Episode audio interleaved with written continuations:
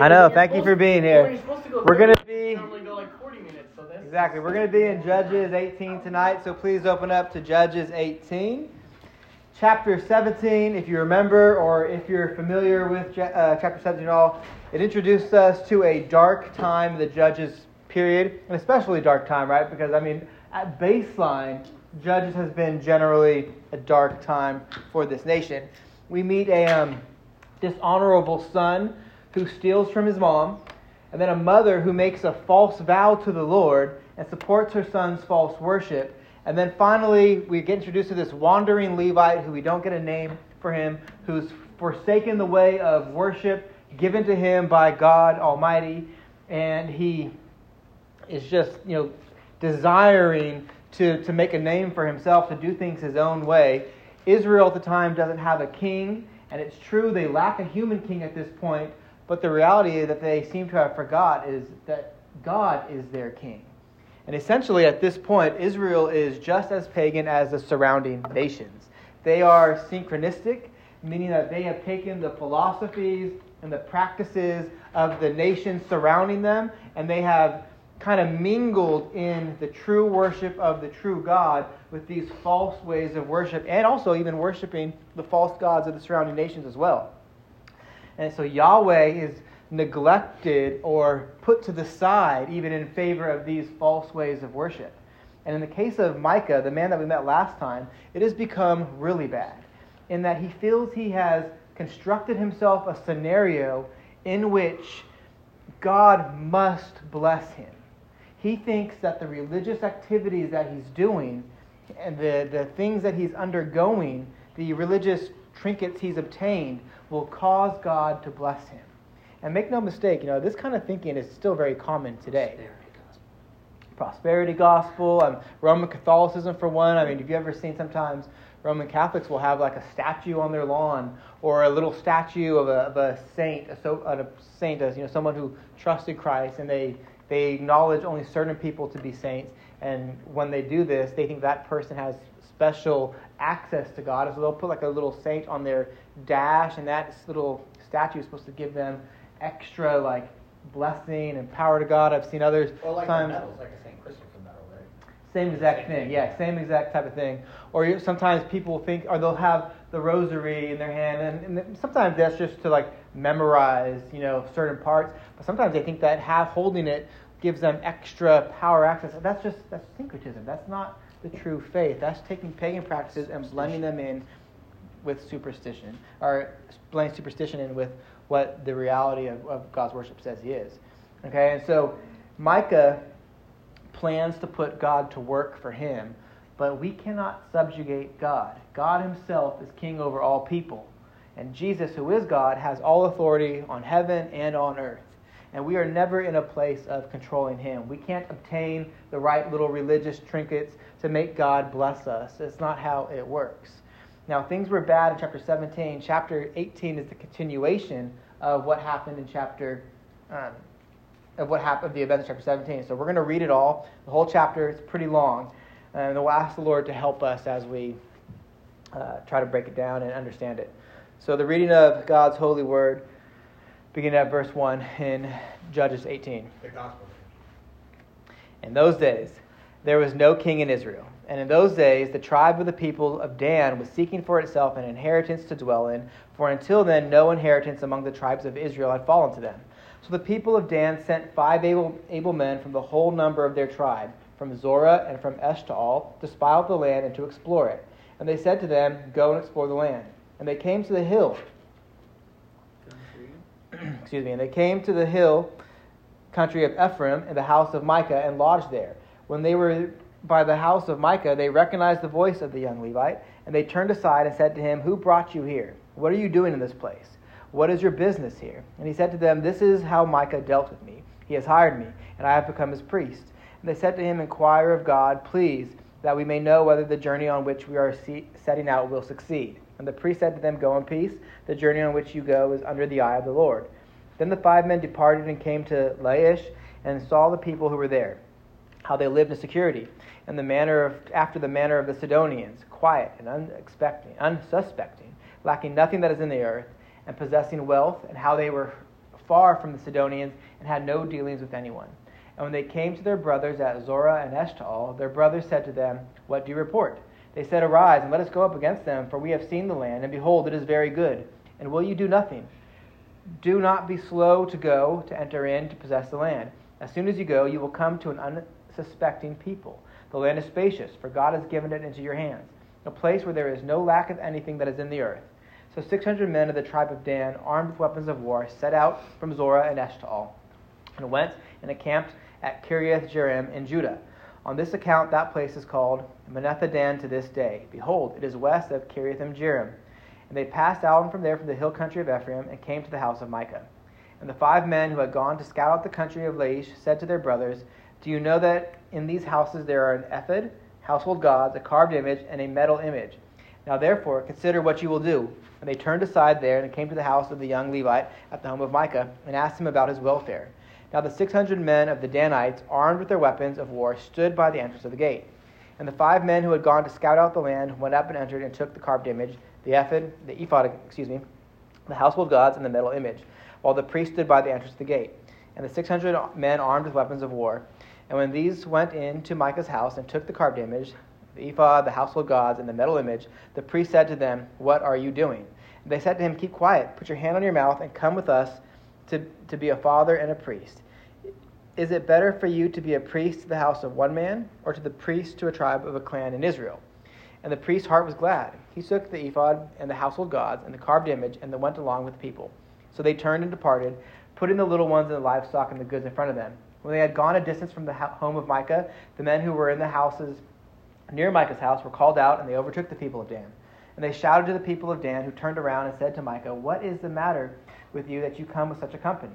And he said, You take my gods that I made, and the priests, and go away, and what have I left? How then do you ask me, What is the matter with you?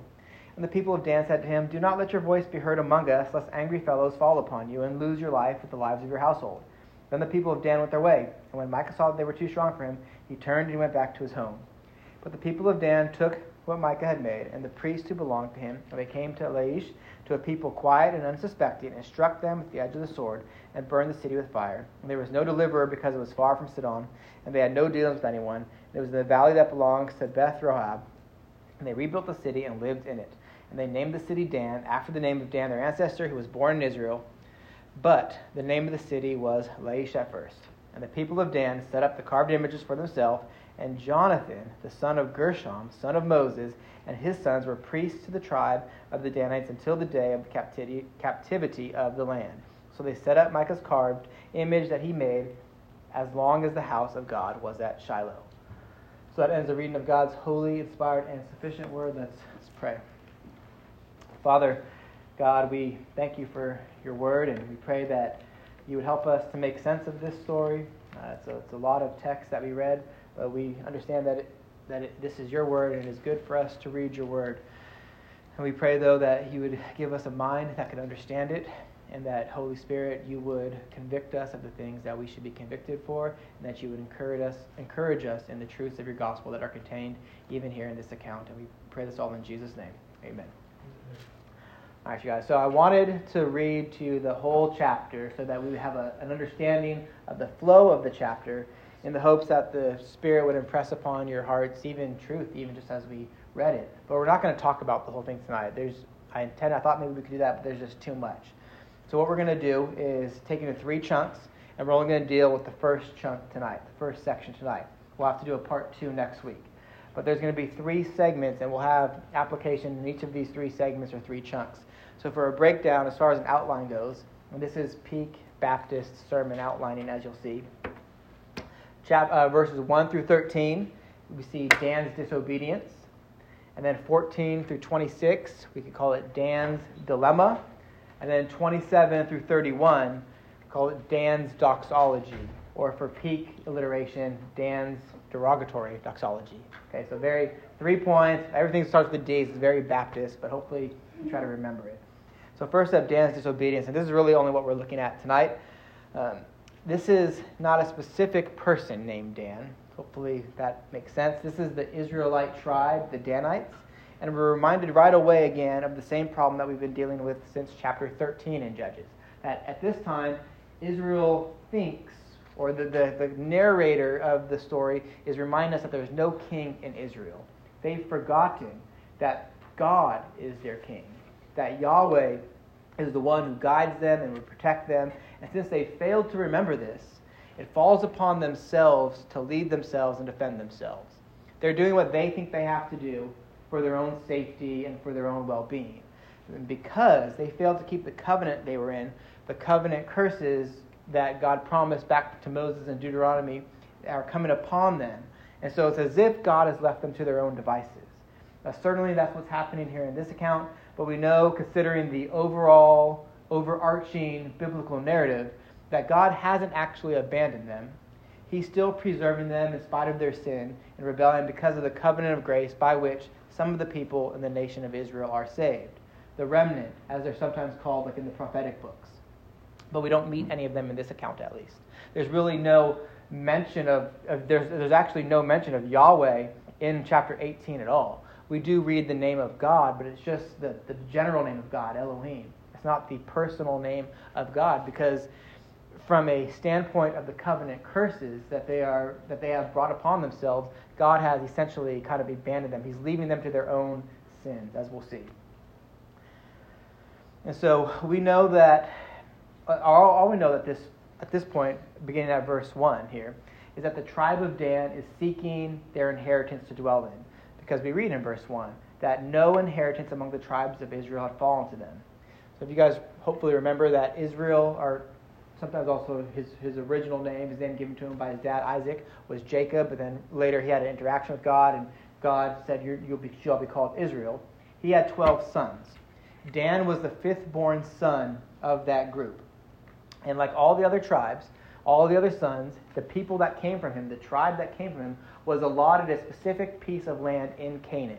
And all 12 of these tribes, they had a special part that God had plotted out for them that was given to Moses and then Moses to Joshua. And they were supposed to go into the promised land and destroy the people that were there or push them out uh, because that was God's plan to, to bless them and to show forth his future eschatological blessings that would be for his people because of what Christ would do and how Christ would usher in the new heavens and the new earth. Remember, um, they, they were supposed to not meld with the people in the land, they were supposed to push them out to put them to death. And it was holy judgment upon people who, at the end of the day, hated the true and living God.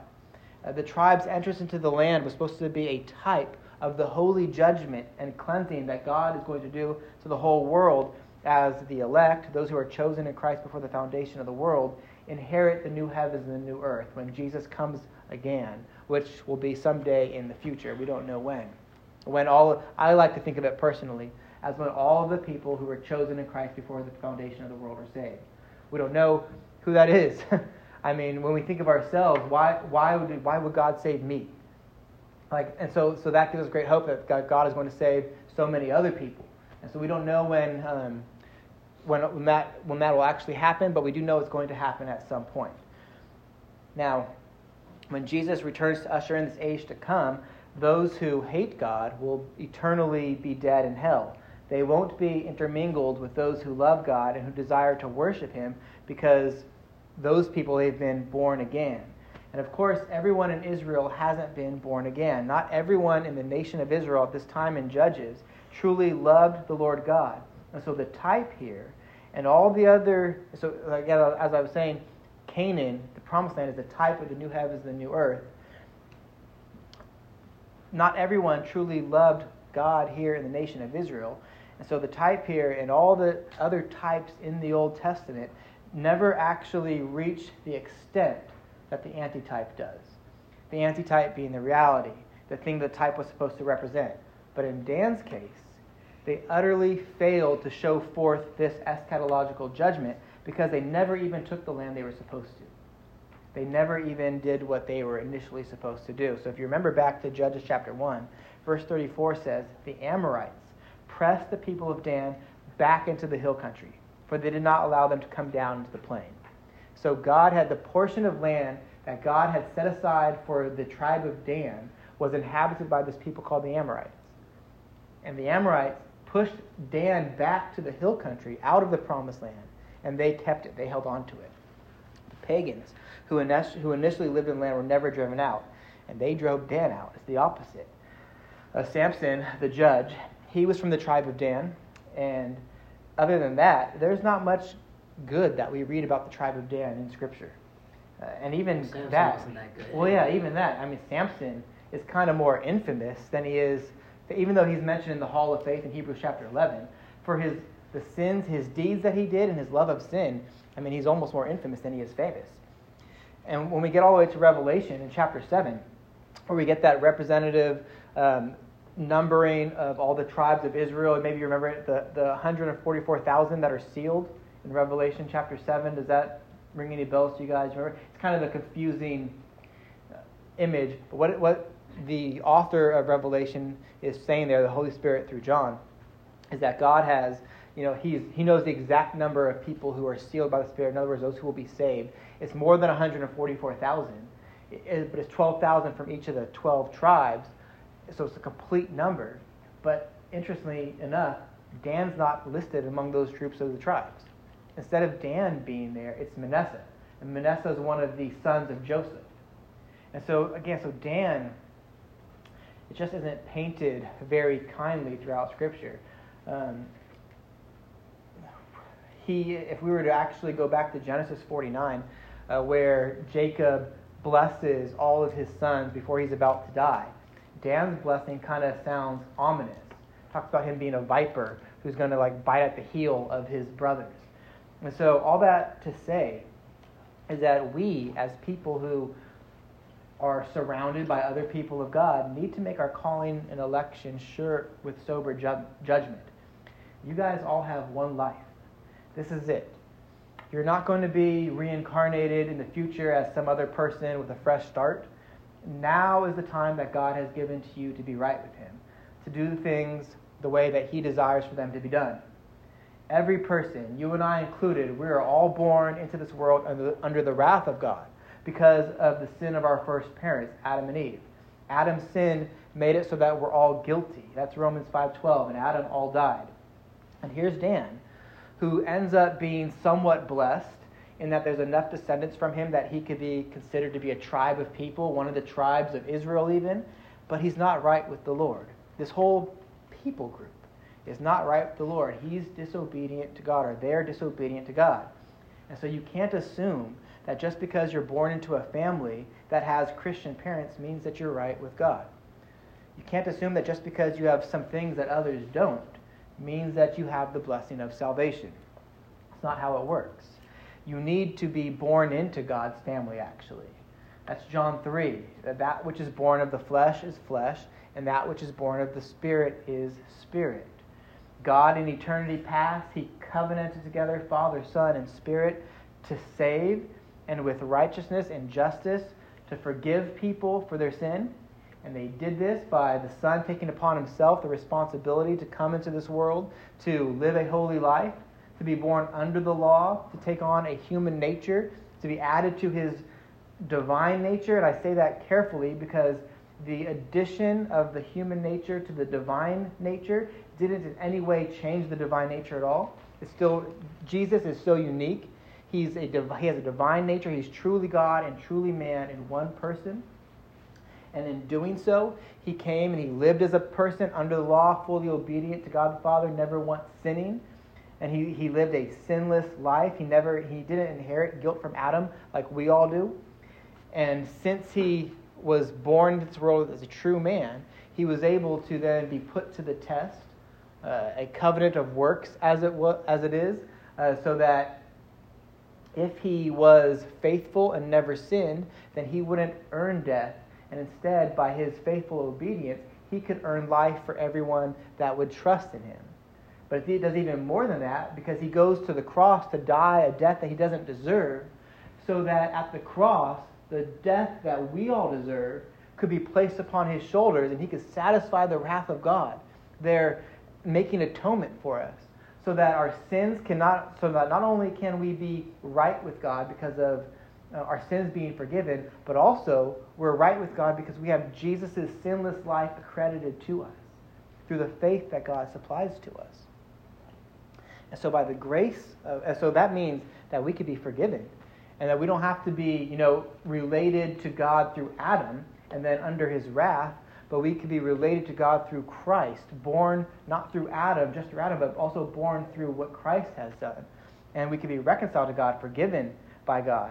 And by the grace of God, we need to seek forgiveness from God for our sin.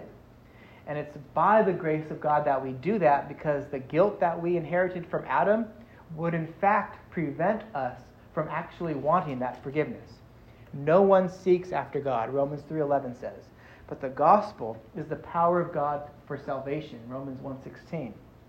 So, when you hear the good news, the good news being what God did so that you can be saved, and you believe it, that means that something has changed you. When you really believe it. Because a lot of people hear the good news, they don't believe it, right? A lot of people hear it and they're just like, oh, I don't have time for that. Or some people hear it and they're like, oh, that's kind of good, but then they get caught up with the cares of the world. They don't really, at, at the end of the day, you know, a few years out, maybe, maybe a few days out, maybe a few decades out, they don't actually care about the things of God. But when you hear the good news and you truly believe it, it's because you've been changed. God's done a work in you. And the Apostle Paul says in his letter to Timothy that it's the washing of regeneration. And at that point, when we've been regenerated, when we've been born again, we do what Paul says in Romans 10, which is we confess with our mouth that Jesus is Lord and we believe in our hearts that God has raised him from the dead. And so if you're doing those things, it's because you've been forgiven. You don't do those things in order to be forgiven. You do you believe in your heart and you confess with your mouth because you have been forgiven, not in order to be forgiven. Seek that forgiveness. If anyone truly seeks that forgiveness, God won't deny you. It's not about having enough faith. If faith doesn't save you, Jesus saves you. Faith is the instrument that Jesus uses to save you through. It's not about being good enough. Obedience doesn't save you. A striving for obedience is your response to God having saved you. Now, I hope that that makes sense to you. If it doesn't, don't be embarrassed or don't be shy about that. Uh, talk to me about it later. Talk to these other adults that are here about it. We want to help you to at least make sure that you're clear about those things. There's nothing. There's no shame in being a little bit confused about that. Nobody just knows it by hearing it by reading the Bible, you have to have it explained to you properly. And you have to also have the Holy Spirit to enlighten your mind. But we could, but let's talk about those things. We want to talk about those things with you. Now, Dan, he is disobedient. The section is highlighting his disobedience. He should have, by the power of God working in him, destroyed the Amorites back in chapter 1. But Dan neglected that. And so in verse 2, Dan sends a group of spies out to scout the land. Kind of reminds you of how the 12 spies were sent out, right? Remember that in when they were going to check out the promised land? And only Caleb and Joshua come back with a good report. The other 10 spies were like, oh, we can't go. They're, they were scared of them. But Caleb and Joshua were, were trusting in the Lord, and they said, you know, God is going to go out before us, and he'll give this land to us. So it kind of reminds you of that, but it's different here because this isn't approved by God. This is Dan's idea the tribe of Dan is living as if God is not their king. And so they are doing what seems right in their own eyes. And in a turn of events, they pass through Ephraim and they stumble upon Micah's house and they know this sojourning Levite, which is really weird. I mean, it's a small world, I guess. They recognize his voice. Because remember, this Levite's not supposed to be there. He's from the tribe of Judah. He was assigned to the tribe of Judah, but he left Judah and he settled with Micah because Micah would pay him and take care of him, and he was going to act like he was Micah's own special private priest. And he's doing it all essentially for a paycheck. And you can't miss this, you guys. You cannot trust a man who would seek to serve as a minister of God for the paycheck. For, for one, I mean, for most pastors, most ministers, uh, most priests, they're, they're not going to be, you know, super wealthy. Some are, but that's not, that's not bad necessarily. Uh, but and also, we shouldn't think that ministers should take vows of poverty. The scriptures don't teach that. Uh, the, the minister should have a life just like the people of the congregation, a similar life, an average life like that. But if you got a guy who's in it for the money or status or anything other than the call of God in his life, he can't be trusted because he's going to tell you only what it is that you want to hear because his hope is that he gets something good out of it. Whether it's money, whether it's a comfy life, whether it's status, whether it's fame, whatever it is. He's willing to teach what is wrong and false because it gets them what they want. And there's all kinds of Old Testament accounts of this, probably none more famous than that of Balaam. In the New Testament, uh, Peter compares false teachers to Balaam. And he says in 2 Peter 2.15 that these are men who loved the wages of wickedness. And Jude echoes that statement, associating Balaam with the selling of one's soul for financial gain. Jude 1.11. But false teachers who are greedy for their own gain can only be supported because there are people who platform them. There are people who don't actually want to know what God thinks, but who want their own will to be done. And so, in a sense, they're greedy for their own gain as well. That's why the Apostle Paul can say to Timothy this very thing. He knows it's going to happen to Timothy because this is the kind of thing that always happens. So in 2 Timothy 4, uh, verse 3 to 4, he says, For the time is coming when people will not endure sound teaching, but have itching ears. They will accumulate, accumulate for themselves teachers to suit their own passions and will turn away from listening to the truth and wander off into myths. And at that point, when Paul's writing to Timothy, the people of God are defined by the new covenant. Uh, the covenant of grace has been revealed. The covenant community is now identified by union with Christ based on grace. It's not a covenant of works headed by Abraham and Moses in which blessing or cursing comes them depending upon their obedience or disobedience. It's different than that. It's all based upon what Christ has done. And, and for us, in that covenant of grace, because of what Christ has done, it's, it's nothing really but blessing. Even the trials we go through, even the suffering we go through, is in fact blessing because it's conforming us to Christ, it's sanctifying us. But even early on in the new covenant, false teachers would prey on God's people because they still lived in a world that's plagued by the same sins that plagued the world at the time in which the old covenant marked off God's people.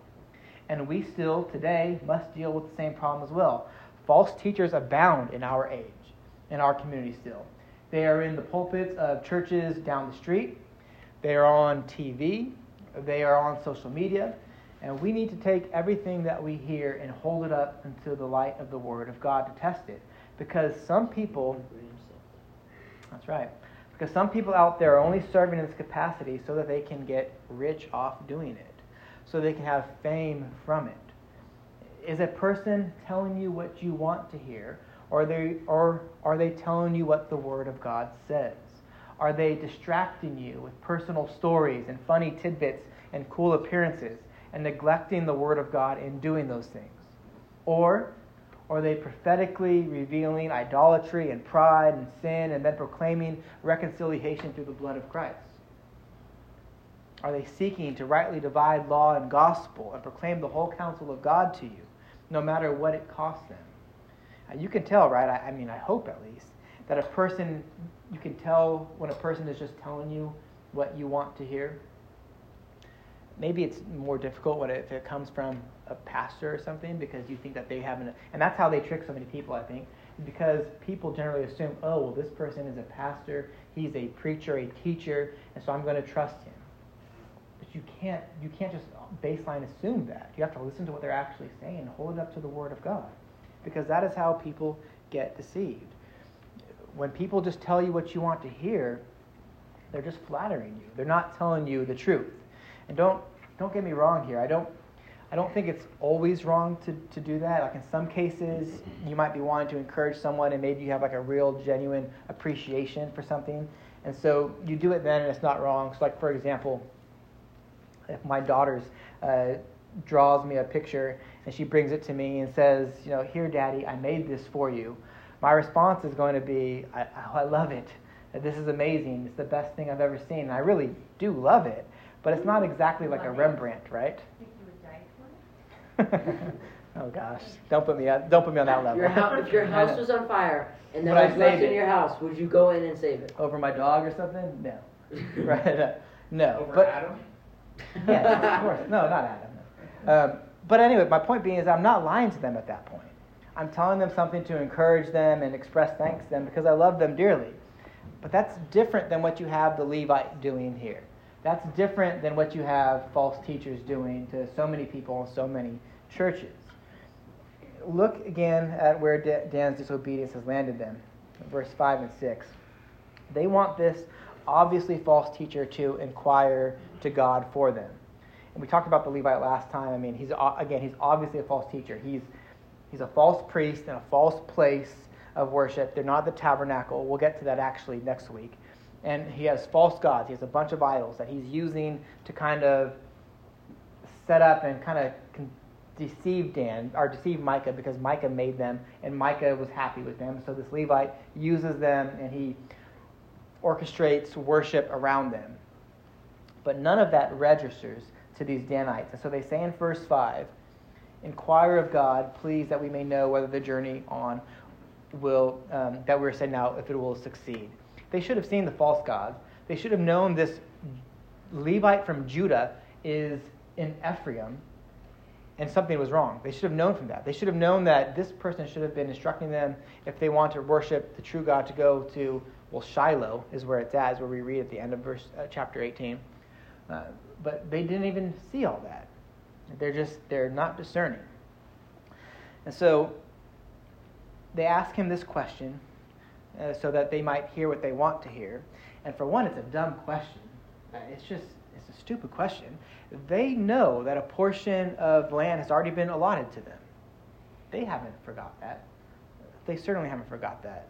That's where they should be. They should know to not ask this particular Levite because of you know the, again the operations he was involved with at Micah's house. I mean, they could have been in they could have even been in prayer themselves and not even asked this Levite not even treat him like some sort of oracle like the surrounding nations treated their supposed holy people. But what do you think they would have wanted to hear from this Levite? Like, did they expect him to say, like, hey guys, this is wrong? Uh, you know, there's a portion that God gave you, it's where the Amorites are, that's where you need to go. Did they, did they really think even that he was going to say something like that? Of course not. It would have cost the Levite something if he was to say that. Uh, worst case scenario, it could have cost him his life. And if he feared men, that would be his greatest fear. It would, it would be better for him to fear the Lord, though.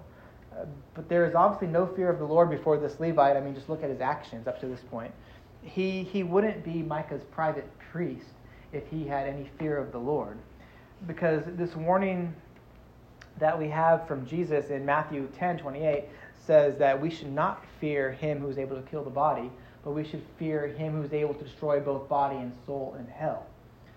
But this Levite is a false teacher, and he's being propped up by the tribe of Dan now. First propped up by Micah, and now he's being propped up by Dan. And you know, if you consider the prophetic ministries of people in the Bible, you would see that none of them have it easy.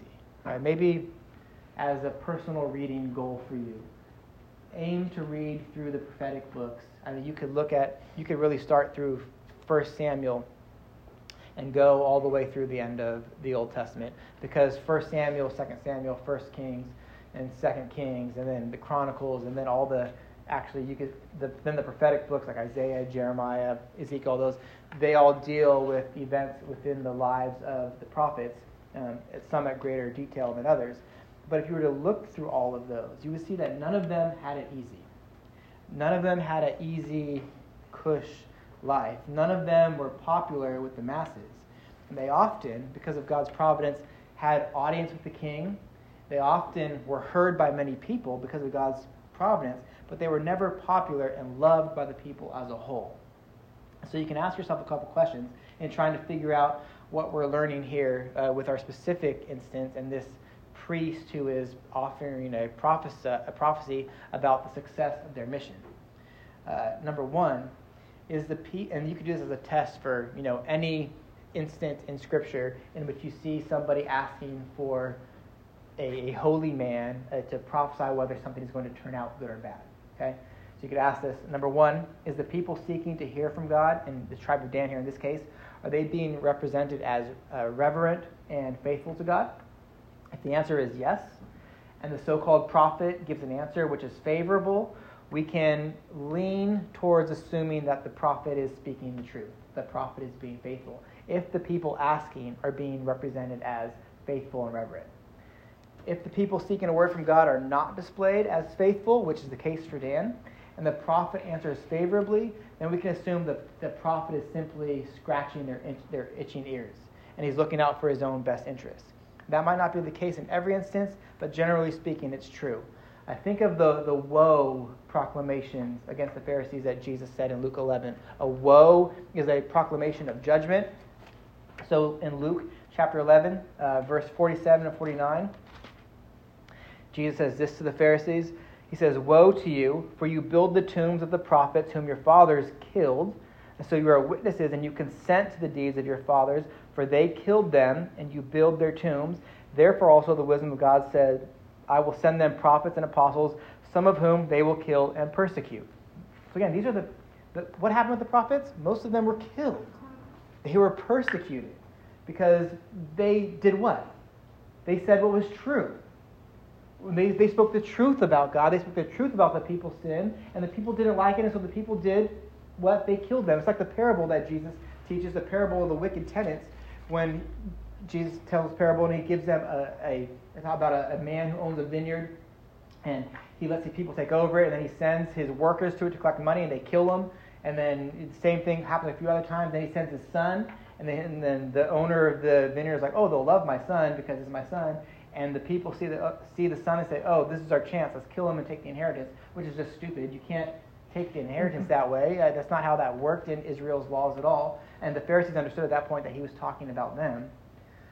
But when a prophet, when a real prophet would speak the truth to wicked people, the wicked people, unless God would grant them repentance, like in the case of Nineveh with Jonah, for example, they would end up killing that prophet because their hearts are hardened against the word of God. And you see the same kind of thing happening in our country today, even. Although we have religious freedom, so there aren't people being murdered for not telling people or for telling people what God says. What you do see then though, is churches and whole denominations selling their soul for financial gain, like what Jude 111 says. The world is watching. The world is watching. That hits a little close to home with the SBC right now. But we know that's the case because these churches and these denominations tell people what they want to hear. And so you have many churches that won't talk about sin from the pulpit. You have many churches that just they won't talk about it. They'll just talk about, oh, God loves you and want He wants to have you to have a, a wonderful life. That's all they say those types of things.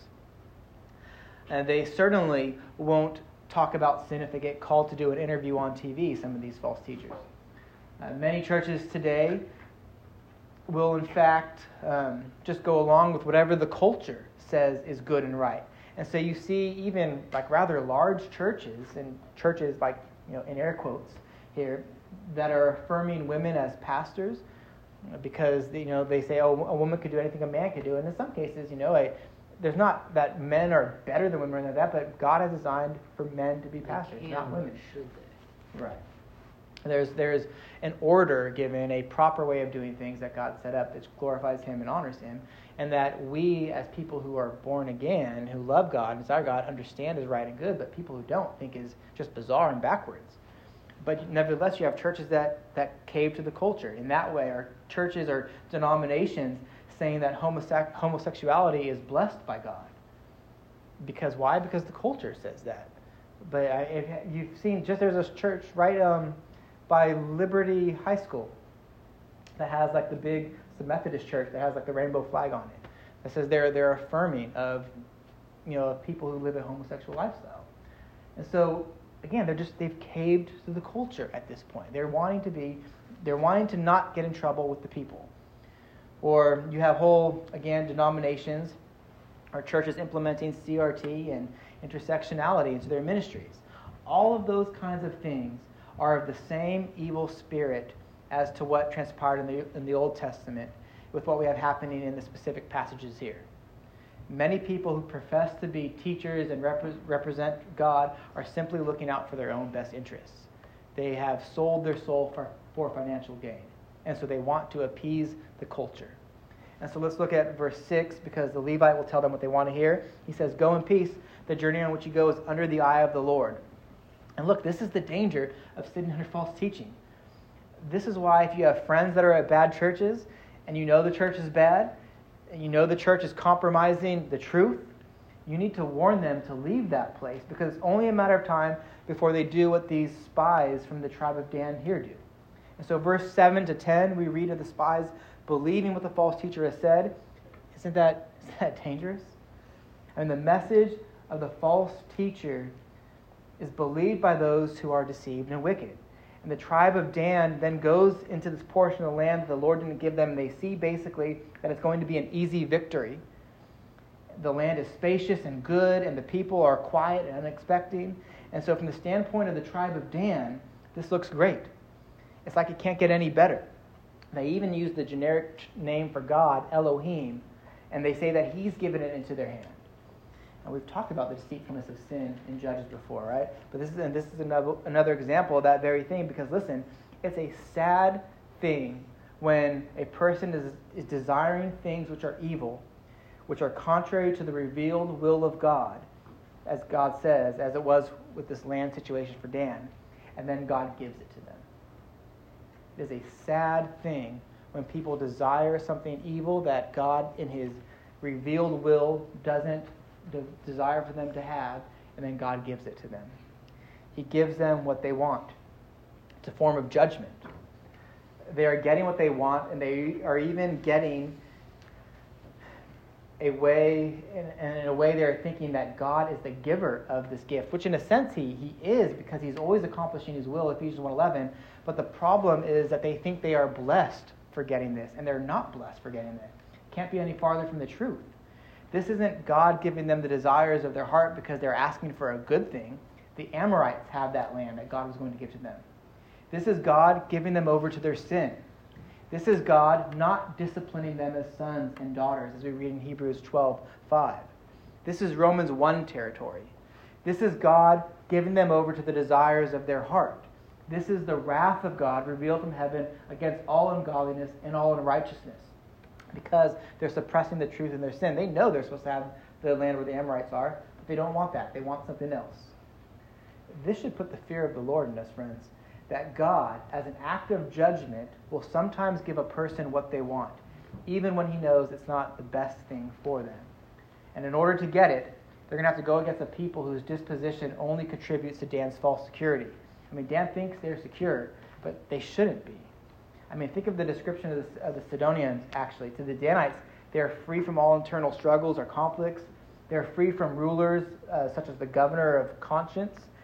They're free from ties and concerns to other people. They're free from the fear of invasion.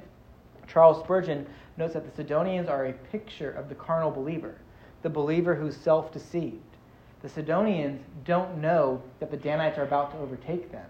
And that should really make the Danites understand that they could be, at a moment's notice, overcome by the wrath of God themselves. But they are aloof to it because they are suppressing the truth in their unrighteousness and they're pursuing their own desires rather than what God has desired for them, and God is giving them over to their desires. Then in verse 11 to 13, we read that the tribe of Dan prepares for battle, and they travel back to the house of Micah because they aren't done showing their character. We're going to have to leave that for next time. But I want you guys to consider for tonight as I conclude how much better God's will is for your life than what you might desire for your life, what we tend to desire for our lives.